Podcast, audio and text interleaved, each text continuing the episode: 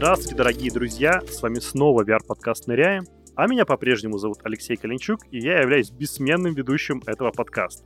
Я уже порядка 11 лет занимаюсь VR-технологиями, консультирую стартапы, корпорации, венчурных инвесторов и различных техноразработчиков.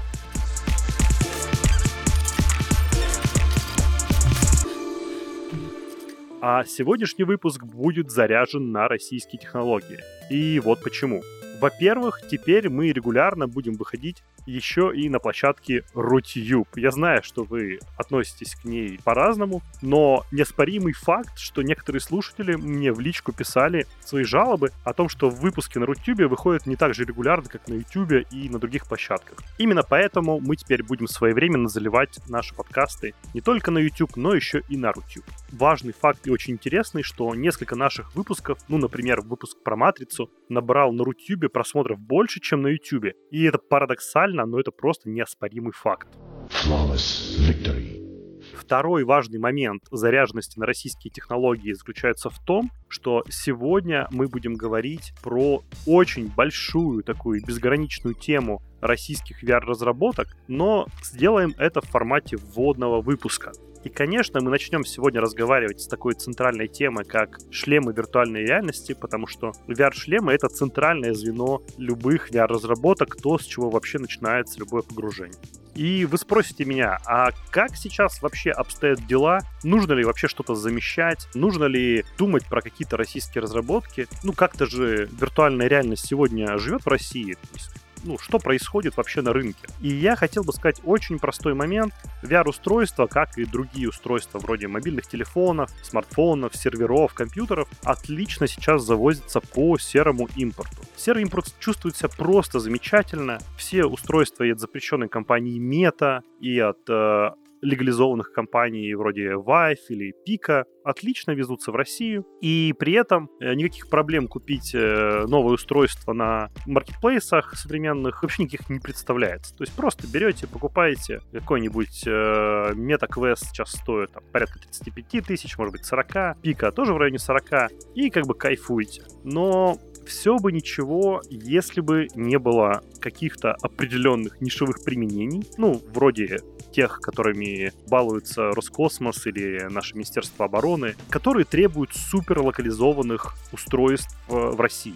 Под словом локализации я еще буду много раз использовать этот термин. Я подразумеваю степень, с которой устройство, скажем так, состоит из российских компонентов. Если я скажу, что устройство локализовано на 50%, это значит, что половина компонентов, ну не по весу, конечно же, а по структуре, по архитектуре устройства, значит, что половина компонентов имеет российское происхождение, собирается, а может быть даже изобретено в России, и именно это будет подразумеваться под словом локализация корпорации. Так вот, первый момент для корпораций, особенно с какими-то специфическими нишевыми применениями. А второй момент — это обычные пользователи. Обычные пользователи сегодня вроде бы могут купить шлемы, например, в онлайн-магазинах. Но, как я и сказал, это все серый ВОЗ. То есть, де-факто шлемы недоступны на полках если говорить на полках магазинов или вот в каком-то простом доступе. И вообще любой андбординг, ну то есть вот первое погружение в виртуальную реальность сегодня для пользователя в России, он просто катастрофический, он просто ужасен. Мне хочется плакать. Если вы купите устройство от Меты, вам придется побороть VPN, побороть зарубежные карточки, если вы легально покупаете контент. И после этого вы сможете что-то использовать. Если вы возьмете устройство от Пика, то вам придется побороть китайский язык для начала. Потом, конечно, локализация включится. Но вот это все на самом деле очень сильно сдерживает рынок потребительской виртуальной реальности в России. По разным оценкам сейчас где-то от 70 до 300 тысяч устройств. 70 это самые пессимистичные оптимистичной оценки, ниже уж точно нет. 300 это самые оптимистичные оценки. Но даже если взять вот эти вот любимые, знаете, 2% от мирового рынка виртуальной реальности, то кажется, что у нас должно быть значительно больше стендалон VR устройств, чем 300 тысяч, ну хотя бы 1400, а то и полмиллиона. И с этим есть явная проблема. То есть, с одной стороны, мы понимаем, что устройства доступны, их завозят, их э, можно получить. С другой стороны, корпорациям, особенно зависящим от, скажем так, российского классического стека технологий устройств практически нет, а для обычных пользователей устройства есть, но это прям целое большое дело, большая проблема дойти до нормального их использования, чтобы вам было комфортно, все настроено и все игры, весь контент доступен. И что же с российскими шлемами, можете вы меня спросить? С этим вопросом мне пришлось жить две минуты. Во-первых, и, наверное, самый главный факт, они существуют. VR-шлемы разрабатываются в разных компаниях. Ну, там, среди прочих, действительно, можно вспомнить компанию Deus, которая в разном виде реинкарнирована сейчас в компании Роскосмос. В общем, в принципе, такие устройства есть. Когда-то на заре VR-рынка в России этим также занималась, например, компания Total Vision. В разной степени, так или иначе, VR-шлемы российские сейчас это разовая, практически ручная, единичная сборка устройств с такой, знаете, очень нелинейной локализации. Ну, что локализовано точно? Точно локализован промдизайн и корпус устройства. Здесь вы, наверное, сейчас так ухмыляетесь, может быть, немножко смеетесь. Если бы мне кто-то сказал, что локализован корпус, я бы, наверное, тоже потешался. Хорошая шутка. Но те промдизайны, которые есть, достаточно приятно выглядят. Может быть, немножко громоздко, над, над этим всегда смеются. Но, скажем так, промдизайн, корпуса у нас есть. А не всегда они супер эргономичны. Я пробовал некоторые первые прототипы, но это вещь, которую точно может доводить. Второе, то, что точно есть в России, это оптика. И Тут все нелинейно. Сказать, что у нас есть прям хорошая серийная оптика, большой вопрос. Но оптика в виде линз, даже линз Френеля, которые можно ставить в VR-шлемы, в России существуют и уже как раз используются в некоторых VR-шлемах вот этого разового нашего производства. Также нам повезло, и у нас есть некоторые части микроэлектроники, вроде сенсоров, вроде плат, компонентов, даже некоторых контроллеров, которые управляют вот этими сенсорами и даже управляют ЖК-панелями. Но в чем проблема, что у нас совершенно нет чипов мобильных центральных процессоров. Ну, вот э, тех самых, которые, например, обеспечивают устройства вроде автономных VR-шлемов, ну, того самого Standalone VR, ну, реальной автономностью. Де-факто это такие мобильные центральные процессоры. Один из самых популярных производителей сегодня для VR это Qualcomm со своими чипами Snapdragon или XR. Так вот, таких чипов у нас нет. И, наверное, ближайшая страна, которая является дружественной и может импортировать официально их э, в страну, это Китай. Может быть, это как-то будет связано еще с другими странами, но в целом центральных процессоров у нас нет. Но есть позитивные новости. У нас э, в стране существуют определенные компоненты, крайне интересные, вроде чипов для отслеживания движений рук или чипов для отслеживания движений глаз. Это очень прикольные, такие наукоемкие технологии, которые позволяют поддерживать даже такой, ну, я бы сказал, передовой фронтир развития технологий сегодня на международном уровне, при этом команда находится в России. И то, чего у нас, опять же, еще раз нет, это экран. Экраны для VR требуются с достаточно высоким требованием в части разрешения, в части размеров межпиксельного расстояния, в части частот, которые экраны поддерживают, потому что комфортность присутствия VR напрямую зависит от частотности. Например, в текущих VR-устройствах почти везде поддерживается режим 90 Гц, а в лучших 120 Гц, и даже, возможно, этот показатель будет расти дальше. И получается, что у нас есть корпус, оптика, некоторые компоненты, нет центральных процессоров, нет экрана. На удивление, у нас даже есть отдельные компании, которые на мировом уровне умеют создавать э, контроллеры, вот джойстики и системы управления для виртуальной реальности, и даже кастомные, например, э, в виде каких-то специальных инструментов. И из за этого всего можно сказать, что ну, мы можем, наверное,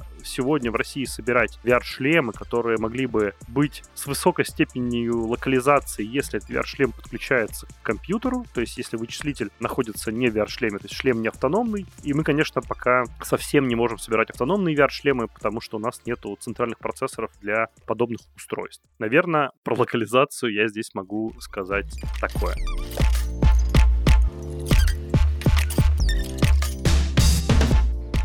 Вы можете меня спросить, Алексей, а только ли в железе вопрос, только ли вот в этих штуках, которые мы надеваем на голову, барьер для того, чтобы сделать собственную виртуальную реальность? И я хочу сказать, что не только, и это прям огромная лакуна, как бы, которая существует абсолютно параллельно с железом, это софт. И если есть часть софта, которая, ну, даже как-то я, в принципе, не отделяю от железа, это низкоуровневые разного рода драйвера или управляющие ПО, которые вообще крутятся на самом железе, Зачастую даже это не видно разработчикам на уровне приложений. Но есть вопрос, например, в софте, которая э, работает уже на операционных системах. Сейчас есть э, кейсы, примеры запуска того же магазина приложений и фреймворка SteamVR, по сути, VR-рендера поверх Astra Linux. Такие кейсы есть, но, как вы уже слышите, да, что запуск VR-рендера, по сути, зарубежного, да, то есть SteamVR разработка компании Valve, и именно на этом стандарте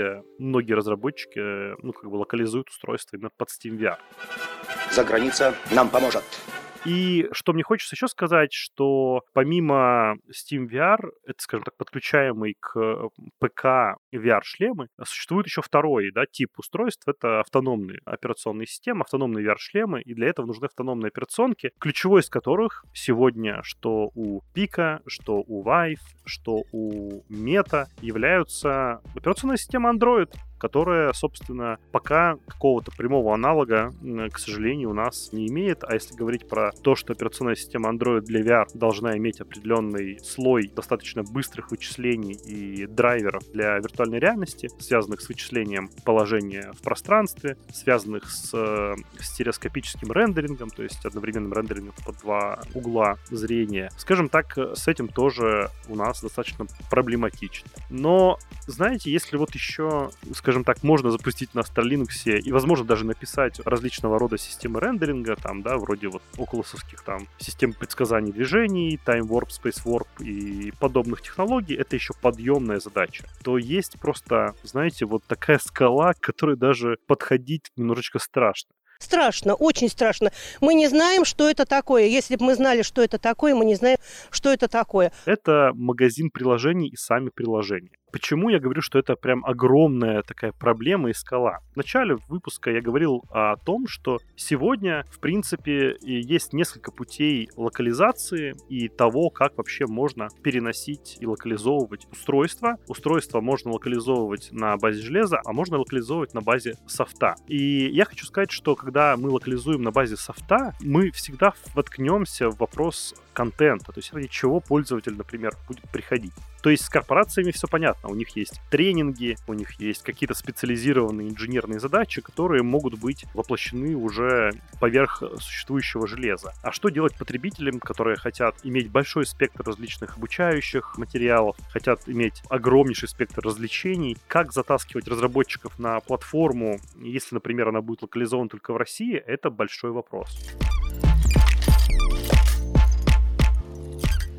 Пример HTC Vive и Pika показывает, что это большая, дорогая и реально сложная задача. Потому что пользователь приходит за контентом, а вот разработчик приходит за пользователем. И разработчик очень важен показатель install base. Это количество устройств, которые доступны для инсталляции на своего приложения на вот этой данной платформе. И очевидно, что ну, российский рынок не самый крупный, едва ли мы там достигнем показателей, которые имеют самые массовые платформы, вроде там Sony PlayStation VR или Meta или даже Пика. И, собственно, этот install base и будет ключевым ограничителем для любой российской VR-платформы, потому что впрямую, скорее всего, количество пользователей, ну, даже если это будут миллионы пользователей, вряд ли это будет даже десятки миллионов, это достаточно низкий и небольшой процент install base по сравнению с зарубежными платформами. И здесь, конечно, все будет зависеть от удобства портирования приложений для разработчиков со сторонних платформ.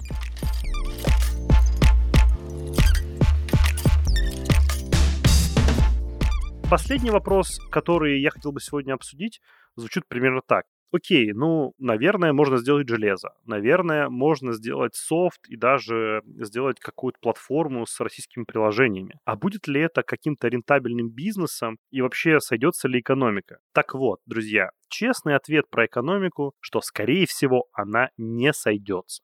Вопрос, где наши деньги? На что пошла наша многомиллиардная помощь? Знаете, ну как бы крупные корпорации, Министерство обороны во многих странах, особенно госкорпорации, могут списывать самые смелые расходы и вообще ставить нерыночные ценники. Очень смешным сценарием и примером из жизни является то, что первый шлем Oculus, это документальный факт из книги про Палмера Лаки и компанию Oculus, первый шлем, который показали Министерство обороны США, был предложен по цене или 200, или 300, я могу ошибаться, но удивительный факт в том, что Министерство обороны США, представительники, военный чиновник, воспринял эту цифру не в долларах, а в тысячах долларов. То есть не 200 долларов или 300 долларов, сколько сейчас там примерно стоит устройство, а 300 тысяч долларов. Сколько? Вот именно такие асимметрии, такой уровень разрыва между рыночными компаниями, частными компаниями и государственными корпорациями или там, Министерством обороны, не только в России, ну вообще во всех странах, собственно, он такой и есть. Так вот, если говорить про Россию теперь, то действительно какие-то госкорпорации могут позволить себе частные ручной сборки шлемы под какие-то нишевые задачи, может быть, мелкосерийные сборки. И это может быть действительно оправдано пользой для каких-то конкретных сценариев. Но точно компании частные, которые считают свою рентабельность, прибыль и уж тем более обычные пользователи, вроде нас с вами, они гарантированно не будут переплачивать за российский VR-шлем, если в этот момент будет доступен более дешевый, пускай серого ввоза, устройство, которое, собственно, ну окей, через костыли, через какие-то проблемы, но сносно работает и показывает то, что тебе хочется, позволяет тебе иметь тот experience, который ты хочешь. И очевидно, что лучше костыли, чем ценник в 3, а то и в 10 раз дороже чем обычная рыночная стоимость. Мама говорила, Равшан говорит, не надо техники, сантехники покупать, дорогой. Все вот так, а шумели ружки можно делать. Так вот, и вроде бы рентабельности нет, а какая-то нишевая история, э, какие-то госкорпорации. Но, на мой взгляд, конечно, мы вот упоминали, есть еще один путь, путь, скажем так, локализации устройств в Российской Федерации, ну, например, каких-либо китайских устройств. Потому что действительно проблема отсутствия устройств с нормальным анбордингом, то есть такого устройства, которое бы мог купить ну, любой школьник, любой э, человек, которому технология интересна, просто купить в магазине, ну, там, не знаю, простите за рекламу, ну, в каком-нибудь NVIDIA Эльдорадо, тем более, там, это сейчас одна сеть, или в каком-нибудь технопарке, или в DNS. Вот просто взять, купить, открыть из коробки, достать и в три шага настроить и насладиться иммерсивными технологиями, вообще такого сейчас, ну, просто невозможно представить. При этом, возможно, если бы какая-то компания, например, вот из ритейлеров или из наших технологических компаний занялась бы этим вопросом серьезно, серьезно, то вполне можно было бы сделать достаточно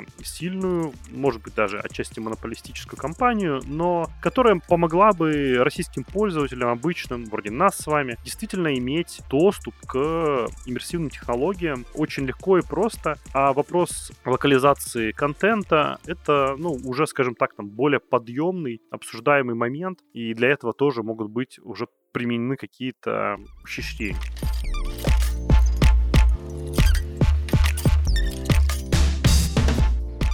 Друзья, спасибо, что вы слушали этот выпуск. И у меня к вам тоже есть вопрос. Сейчас я рассказал вам кратко о технологиях вокруг шлемов виртуальной реальности. И мне очень интересно, насколько вас заинтересуют, вообще будут ли вам интересны представители нашей VR-сцены, наших российских разработчиков, кто делает железо, тех смелых людей, которые не только делают, знаете, замещающие технологии, но и делают технологии международного уровня, которые продаются и в России, и за рубежом. Вот эти вот смельчаки, которые умудряются не только изобретать, но и зарабатывать на этом. Ну вот насколько вообще вам было бы интересно видеть интервью с этими людьми, их истории, того, как они попали в эту отрасль, как они развивали свой бизнес и как достигали успеха или даже каких-то неудач. А на этом мы завершаем наш короткий выпуск. Слушайте и смотрите нас на всех подкаст-платформах, на YouTube, а теперь еще и на Рутюбе. Комментарии и вопросы мы по-прежнему ждем в Телеграме. Закидываем вам доп. материалы. Вообще там начинается некоторая жизнь. Мне очень приятно, когда вы приходите в Телеграм и задаете там содержательные вопросы. Там даже пишутся некоторые отчеты о походах на выставки. А из самого последнего интересного это творческие технологии различных иммерсивных штук. Я ставлю пока за скобками, каких, которые представлены в Перми и Якутии, в наших прекрасных городах России. Собственно, если вам это интересно, залетайте в телегу, оставляйте там комментарии. С вами был Алексей Каличук. Ныряйте почаще и до встречи через неделю. Пока!